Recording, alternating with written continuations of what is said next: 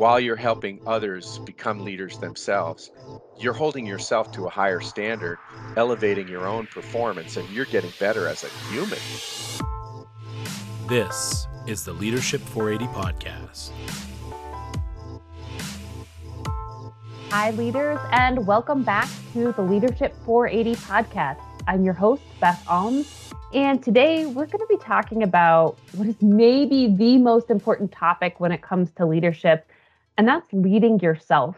And I, I know a lot of you are probably thinking that leadership is really about everyone else and how you influence them. And in part, that's true, but it's really hard to do that effectively until you learn, it, learn to manage yourself first. I have an exceptional guest here today with me to talk about leading yourself, and that's Bill Treasurer. Bill is the founder of Giant Leap Consulting, a courage building company, and he's worked with leaders at organizations ranging from NASA to eBay to Spanx and so many others. He's also the author of six books, including his latest, Leadership Two Words at a Time, and the international bestseller, Courage Goes to Work. Bill, welcome to the Leadership 480 podcast.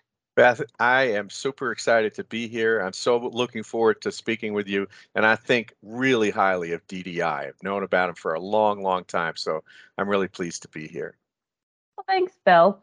And I want to start today as we talk about self leadership.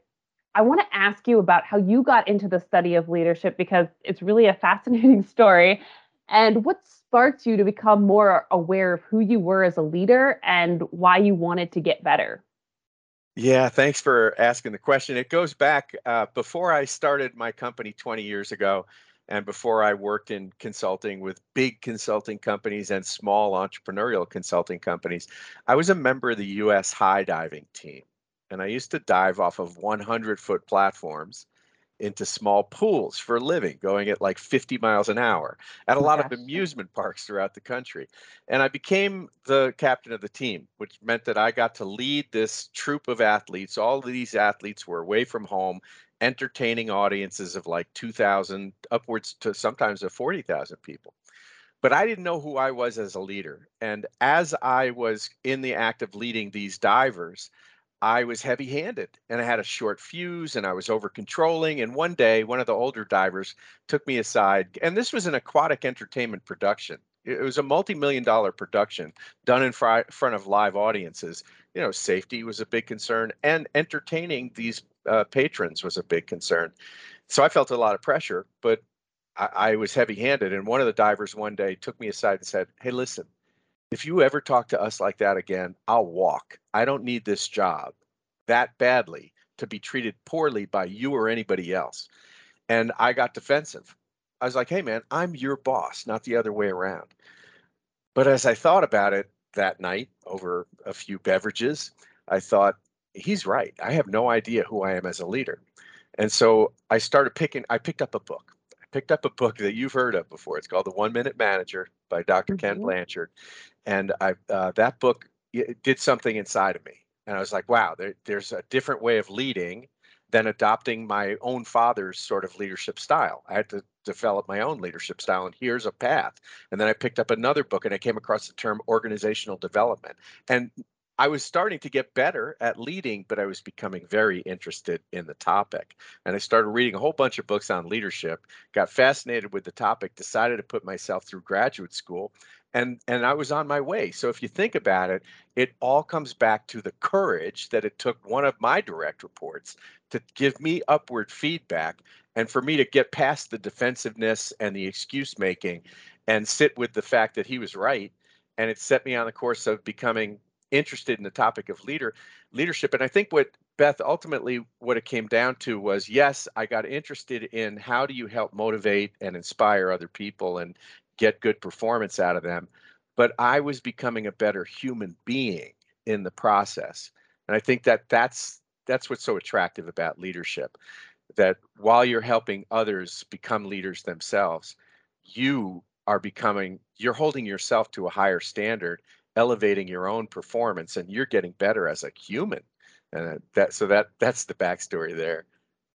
And and I think it's so relevant for our audience of that part of getting to know yourself as a leader, what you're likely to do before you can be effective managing anybody. You've got to know what's going on with you. And one of the things you mentioned in that story was um, you had some natural tendencies of like just the way you had been taught to lead and uh, what kind of came naturally to you in terms of what you had seen before. So, as we, I think as leaders, we all have to kind of learn to overcome sometimes our natural tendencies. Um, and in your book, one of the things you talk about is the power of using memorable two word phrases that kind of help you short circuit what you might ordinarily do. So, how do these help you keep yourself in check? Yeah. What what I found over time, so I've done a lot of executive coaching, both in this job and uh, in running my company for the last 20 years. And I spent six years in Accenture, and Accenture is one of the world's largest management consulting companies. I was uh, for six years. I was there, and and my last role, I was their very first full time internal executive coach. And I was coaching everybody I coached, and I had a clientele of about 35 partners and associate partners. All of them outranked me, and which was great for me because it, it helped me understand what was on the mind of these leaders that were dealing with a lot of pressure. And I cut my teeth in coaching. But what I found was a lot of times a coach, a coachee will come in and you're having a conversation with them. they're all confused about something. There, there's some frustration that they're having. There's some a direct report is you know annoying them uh, on some level or a client or a customer there's a lot of pressure and it's all cloudy for them. And if i could get one of those coachees if i could just laser them in if, if i and i often would ask them the question if you could laser in on the thing that's bothering you what it would it be? Or if i said if you could laser in on the solution to the frustration that you're having what would it be in the fewest amount of words? And what I found was the fewer the words that they used, the more likely it was that they'd be able to actually implement the thing we were talking about. So I'll give you a specific example because it's it's really the one that started to set me on the path of doing this, cataloging these two word concepts.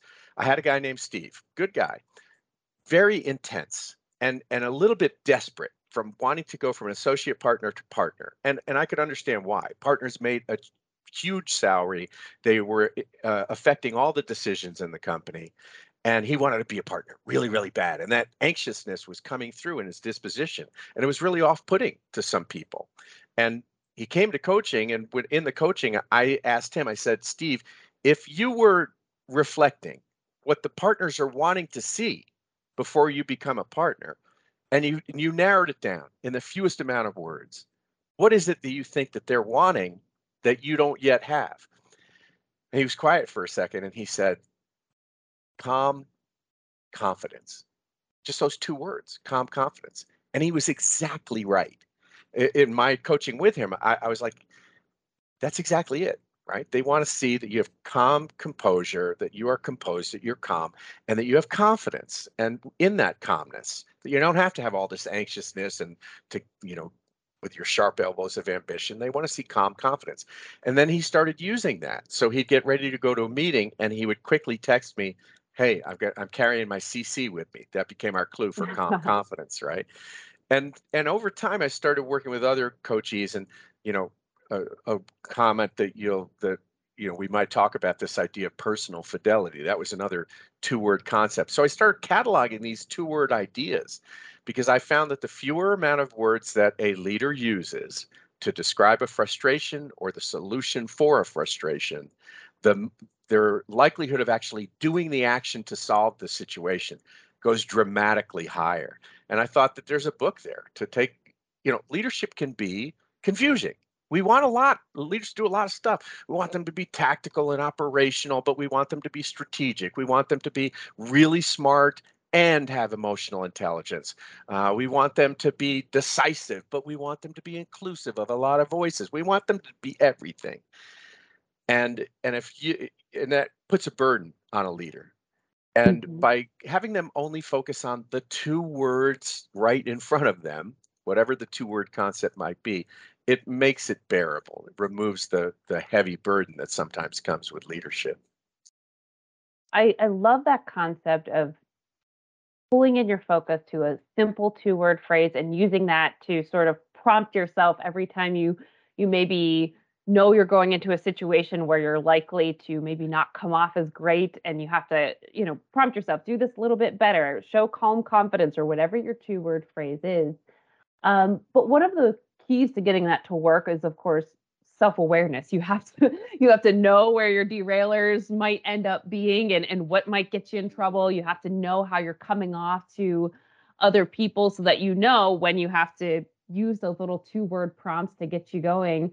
Um, so in your book you talk about a concept of sunny shadows that a, a bit of a way of getting to know yourself and being aware of what you do well and where you kind of get yourself in trouble yeah, it's it's something that I um, I guess I picked it up from Carl Jung, the great psychologist. That this idea that you know, yes, we well now we we all want to look at our strengths, and that's great. Let's work towards our strengths. That you definitely will be your passion place, uh, and and it's not that we need to look at our quote unquote weaknesses, or now we use the euphemism our opportunities for improvement. Uh, what I like what Jung does is he says, look at your strengths and recognize that after a certain point, beyond a certain threshold, those strengths will have diminishing returns. Those strengths themselves will start to cast a shadow. So I call it sunshine and shadows. You have the talents, your natural aptitude, the thing that you are good at, your confident place, and and you use it because it works for you and it's a, a strength that you've got. And it's not that you end up having a weakness, but beyond a certain point, that strength can be overused and it starts to cast this shadow. So, for example, uh, I've done you know lots and lots of. I'm in front of groups all the time. I was I just got back this week. I was in Monterey doing a two-day immersion program, and if I spend too much time, I, am comfortable in front of groups. Like I did the high diving show in front of sure. audiences, like I said, right? Like, a, uh, uh, and it's been in front of probably 5,000 audiences over time. And so I'm comfortable on my feet. But if I got to be the stage, uh, the sage on a stage, if I have to be the center of attention, if I'm always the one drawing the sunlight my way, then I'm going to stifle other people's voices. I'm going to uh, rob them of opportunities to present and influence people and such. So it's the overuse of something that has become a strength of mine. I have to be cautious of.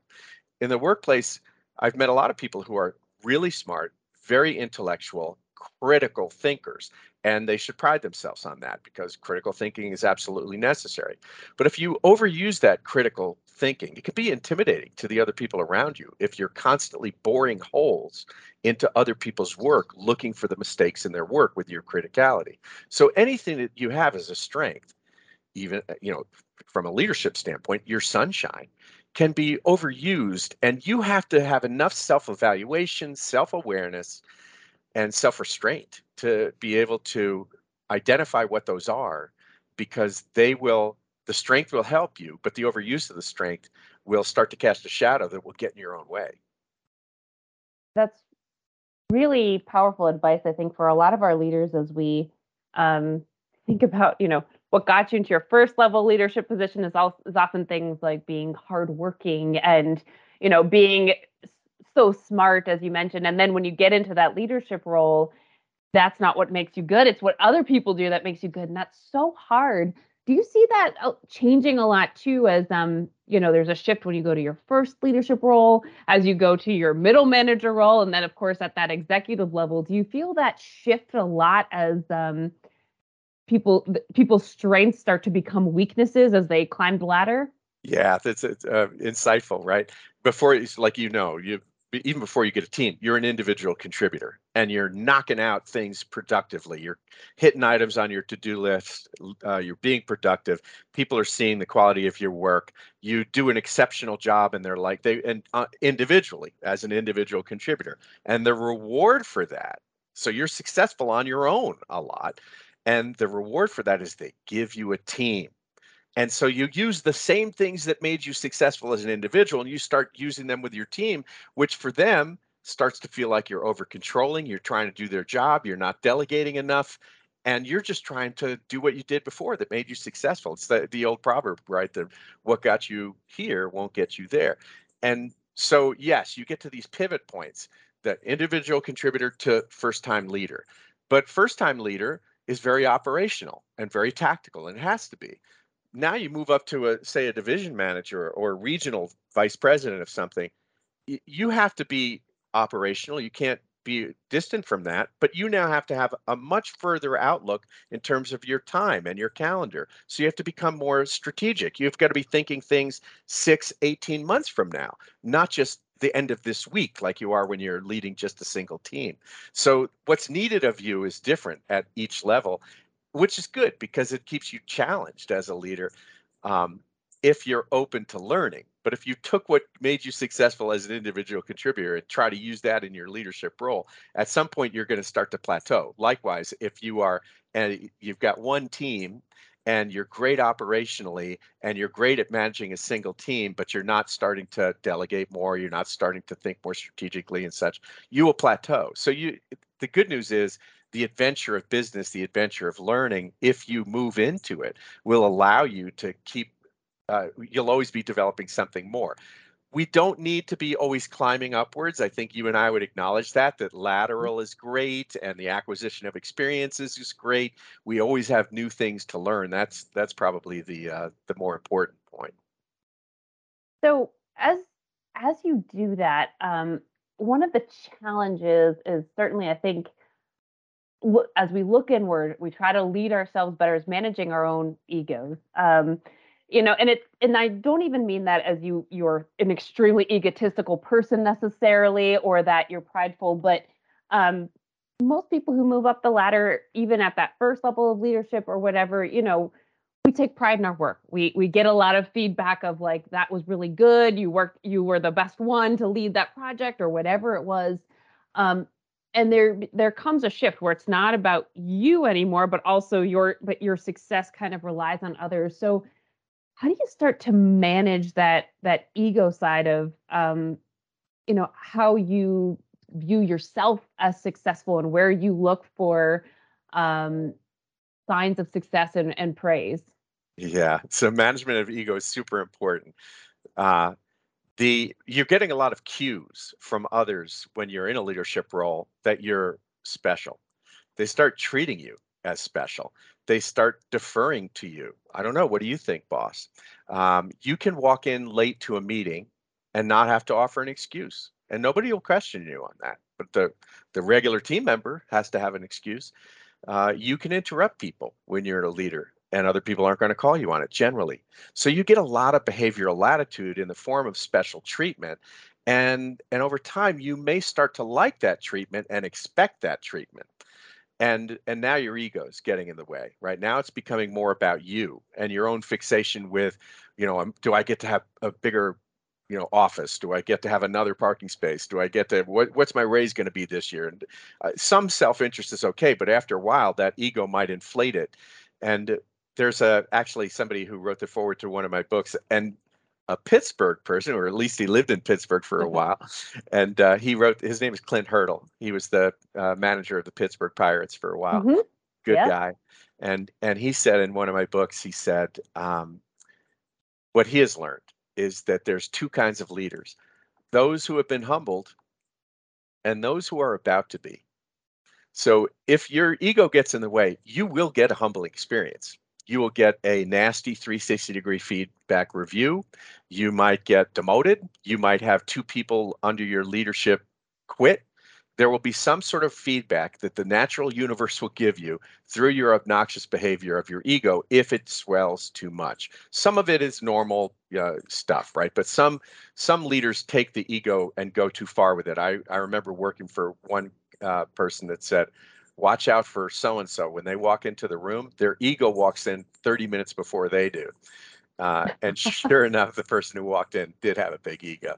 So it's it, it's you know managing the temptation of thinking that you're special and that you deserve special treatment because you're a leader all of this really gets to beth the importance of humility. That's really what it gets mm-hmm. to is that we want leaders to be confident. We do but we don't want them to be conceited.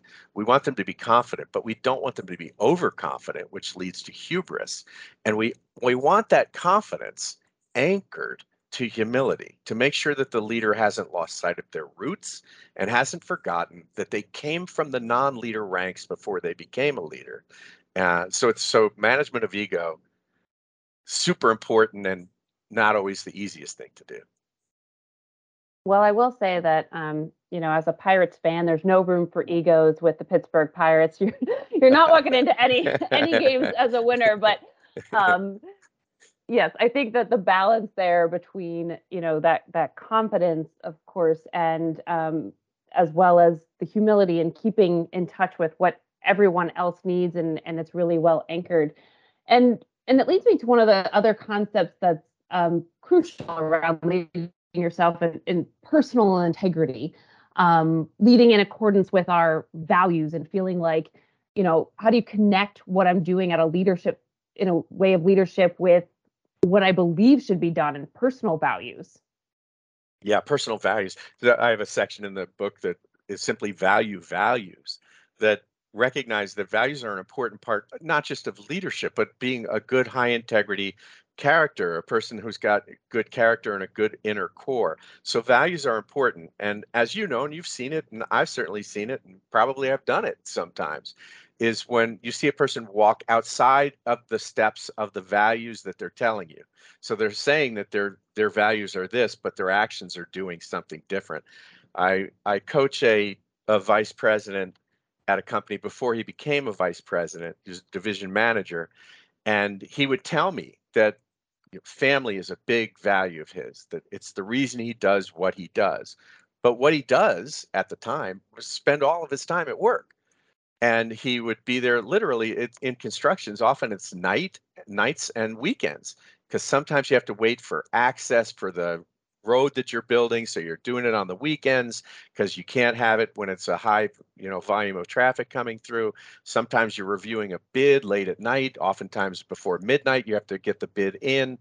And he, he loved the adventure of that. And he would tell me that his family was his biggest value the most important thing the reason he worked so hard and such and yet he his own family was starting to complain that they felt you know sort of robbed from the experience from him. So in our coaching sessions i asked him is there somebody that does a good job of this in your own world? And he said that yeah his executive vice president boss did a good job of it.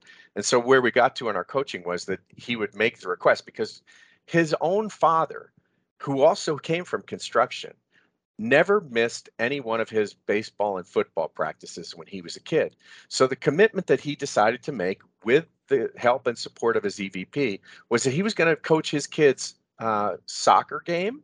He has a daughter in soccer and his boys baseball games, and he has now done that for years.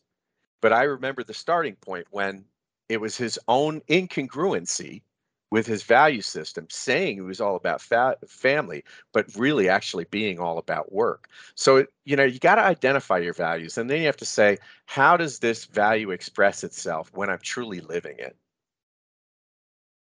And I think that brings us too to the to the concept of you're leading yourself and, and your own um, personal needs as well. So I mean, as you're as you're talking about leaders, you know, they're talking about my work. I put my work first and and my family.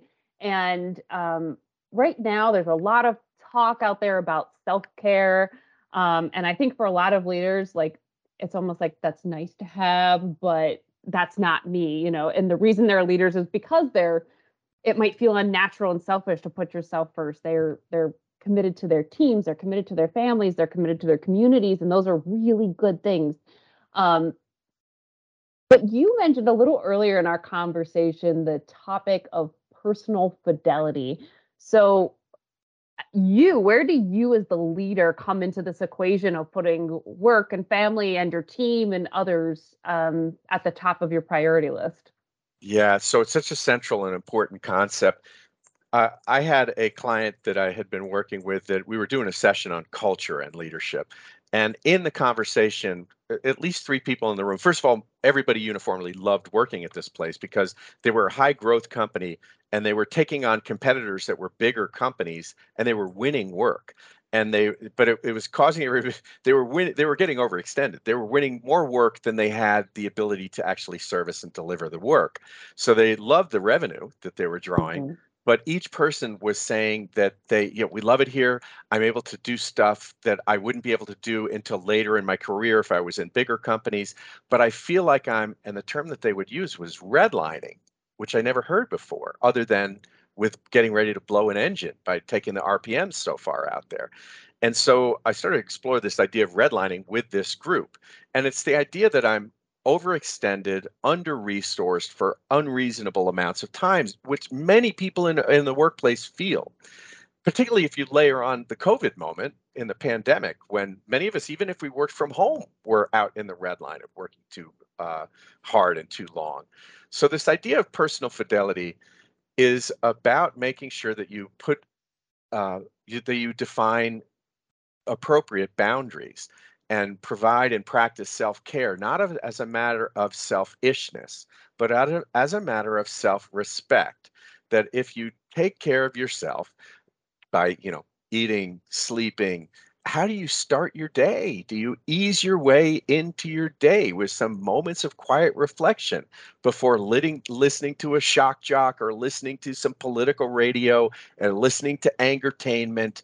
Are you easing your way into your day that's a form of self care because if you take care of yourself in that way, then you're going to be way better for the people that you're leading that are under your leadership so that you're not freaking out all the time with, you know, sort of a low fuse that you get in the redlining. And Beth, it's important. I actually had a client that took three customers on a golf outing, and this guy worked obnoxious hours.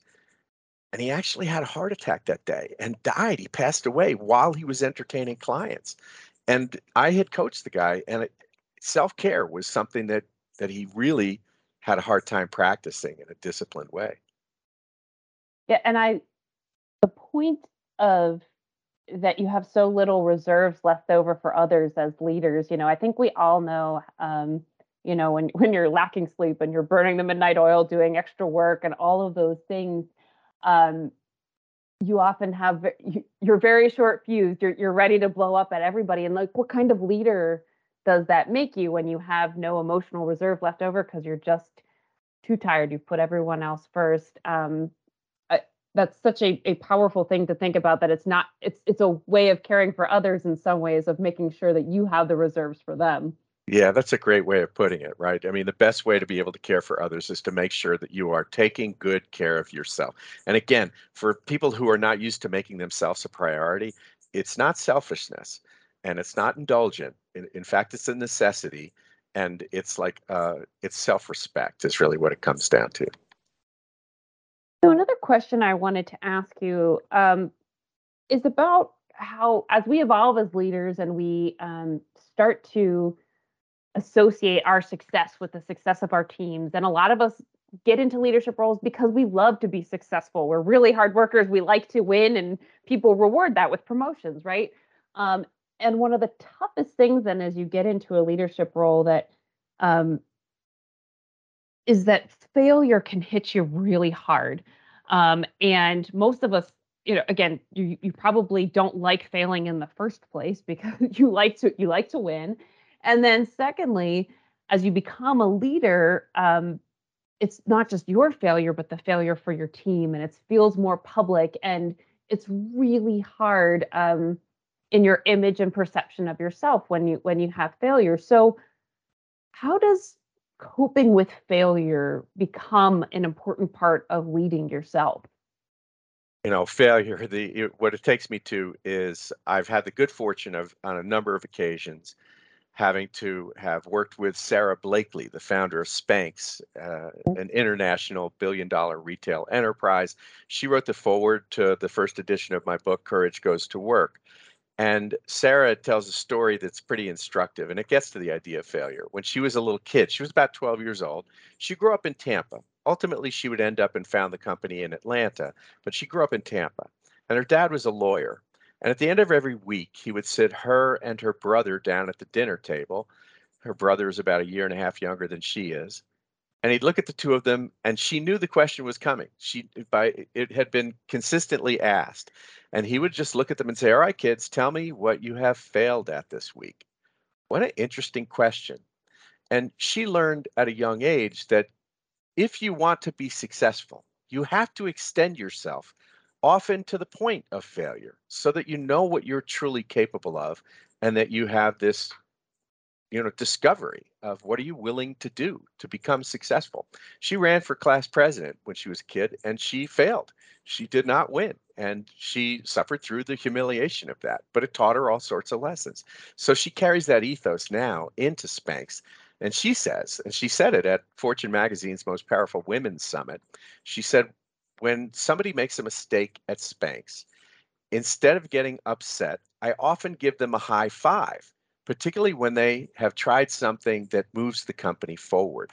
So th- imagine what it's like to work with a leader like Sara. It's no, it's to me, it's not unusual that she would have a successful company, knowing her disposition and knowing her, and that she has has an appetite for some degree of mistake making, not habitual mistakes, not dunderheaded mistakes, but honestly made mistakes that are in the service of innovation. It's going to come with the territory.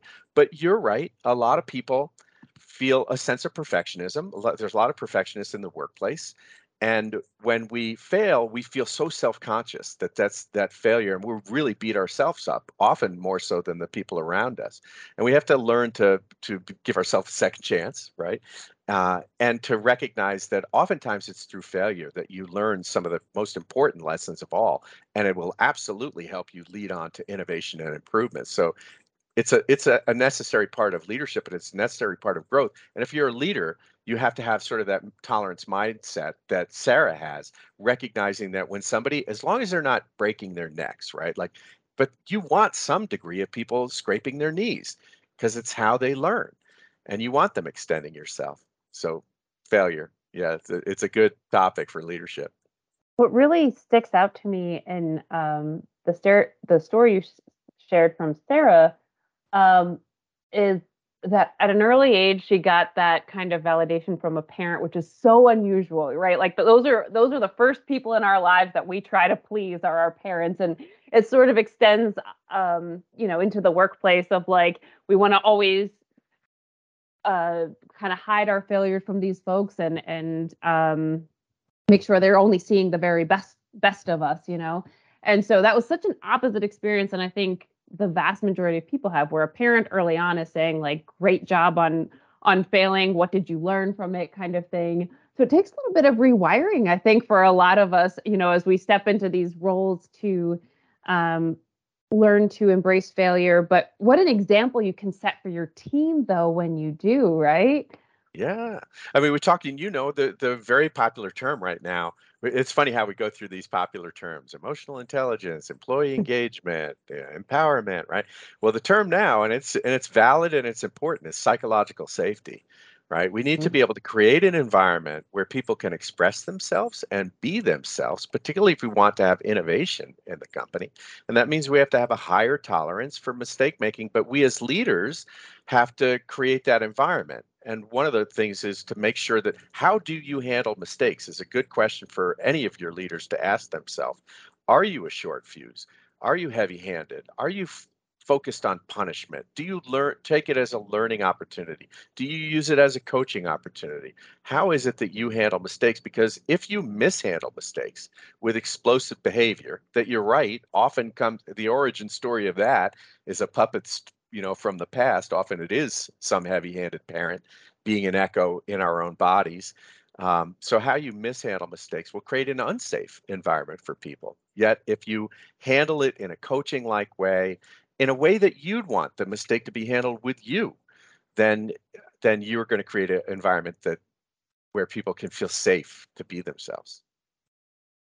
You know and I, a lot of the discussion today um, there's so much about when you become a leader, things you have to shift and and kind of put on the back burner and, and starting to manage your ego and starting to um, learn to embrace failure and learn to find um, success through others and not just yourself. And so all of these really hard things about leadership. And, you know, a lot of folks we have talked to over the years um, find that they think that the trappings of leadership, the the higher salary, the the better office, the respect or things are going to outweigh all that difficulty, and that's not always the case. They find themselves unhappy um, if they don't truly enjoy leading others. So, when you talk to leaders, how do you help them find the joy in leadership and the personal satisfaction of take all the rest of that away? Would this be what I want to do?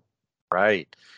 Yeah, that's a, a, good question. It's funny you mentioned shifts because I, I oftentimes will say that that leaders, many leaders, newer in their career, that they you know feel weighed down by the burden of leadership, and a lot of times it's because they're not getting what they want as an individual, and until they make what I call the holy shift, and the holy the holy shift is away from my self focus and what I'm going to get and what I'm not getting and my own annoyances, my own frustration, until we shift that from selfishness, my own self focus on mine and me, and I shift towards what do they need and how can I help them. That holy shift from selfishness to selflessness. Uh, that's where you start to really start to enjoy leadership. So I remember asking the owner of a six billion dollar uh, company that I work with, and he was in front of a group of about 40 next generation leaders.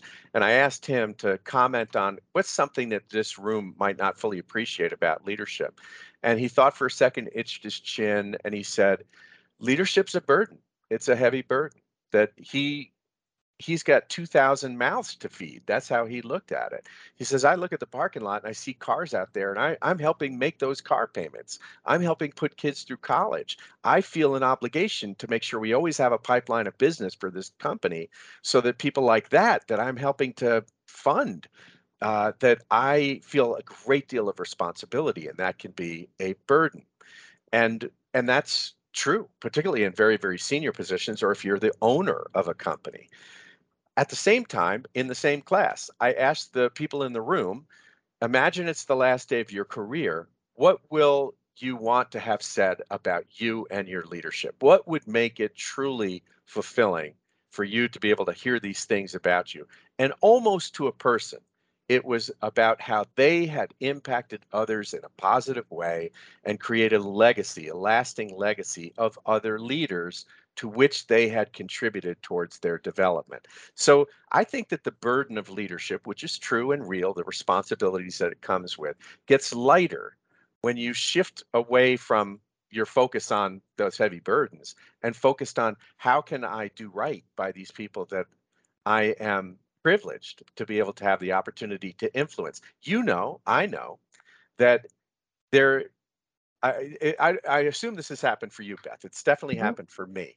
that someone at some point in your career took an interest in you where you felt a little bit invisible up until that point.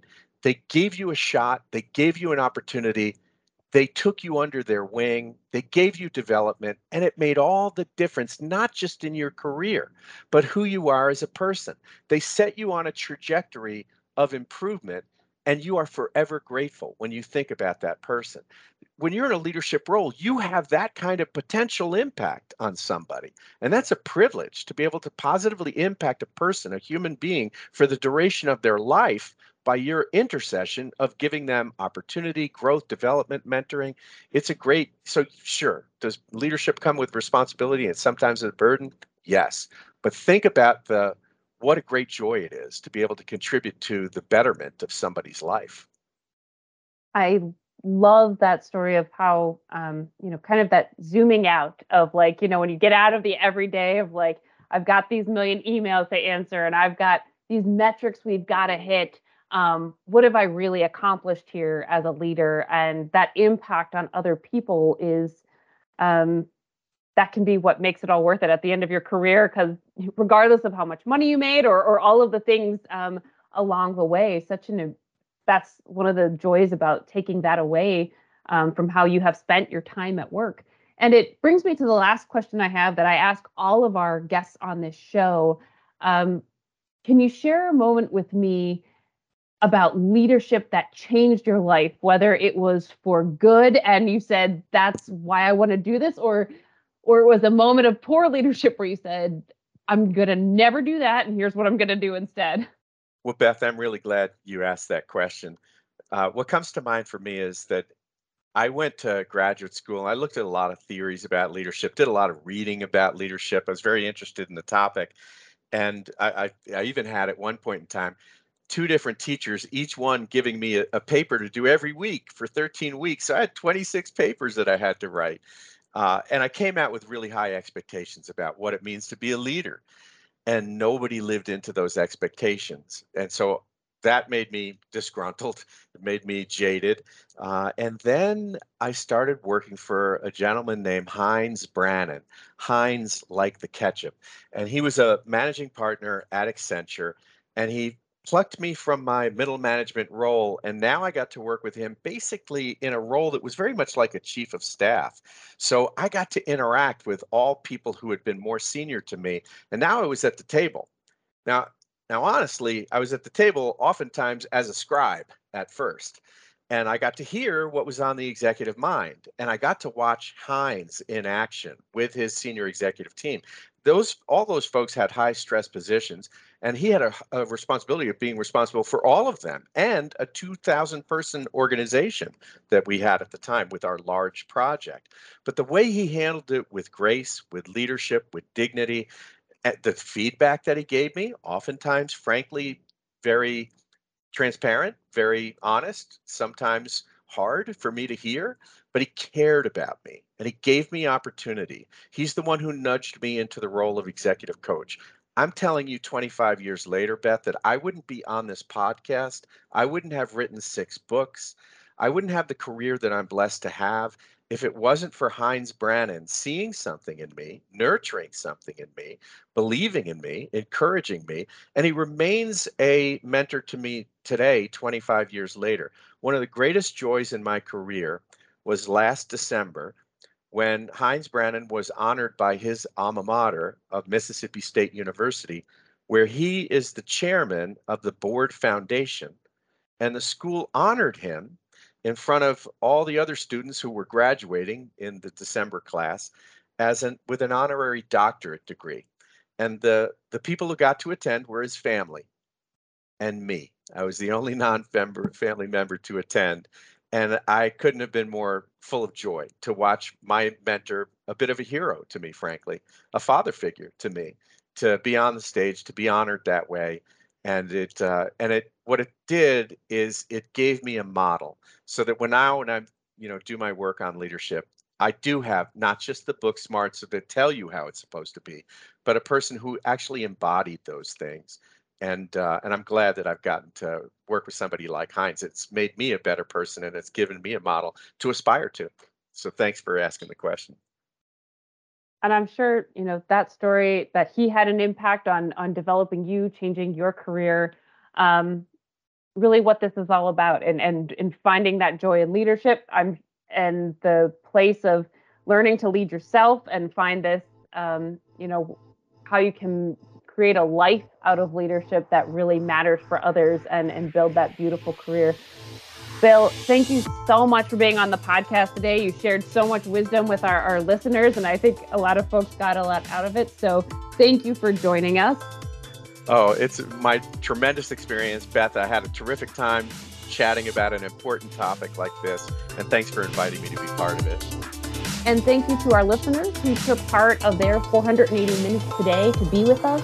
And remember to make every moment of leadership count.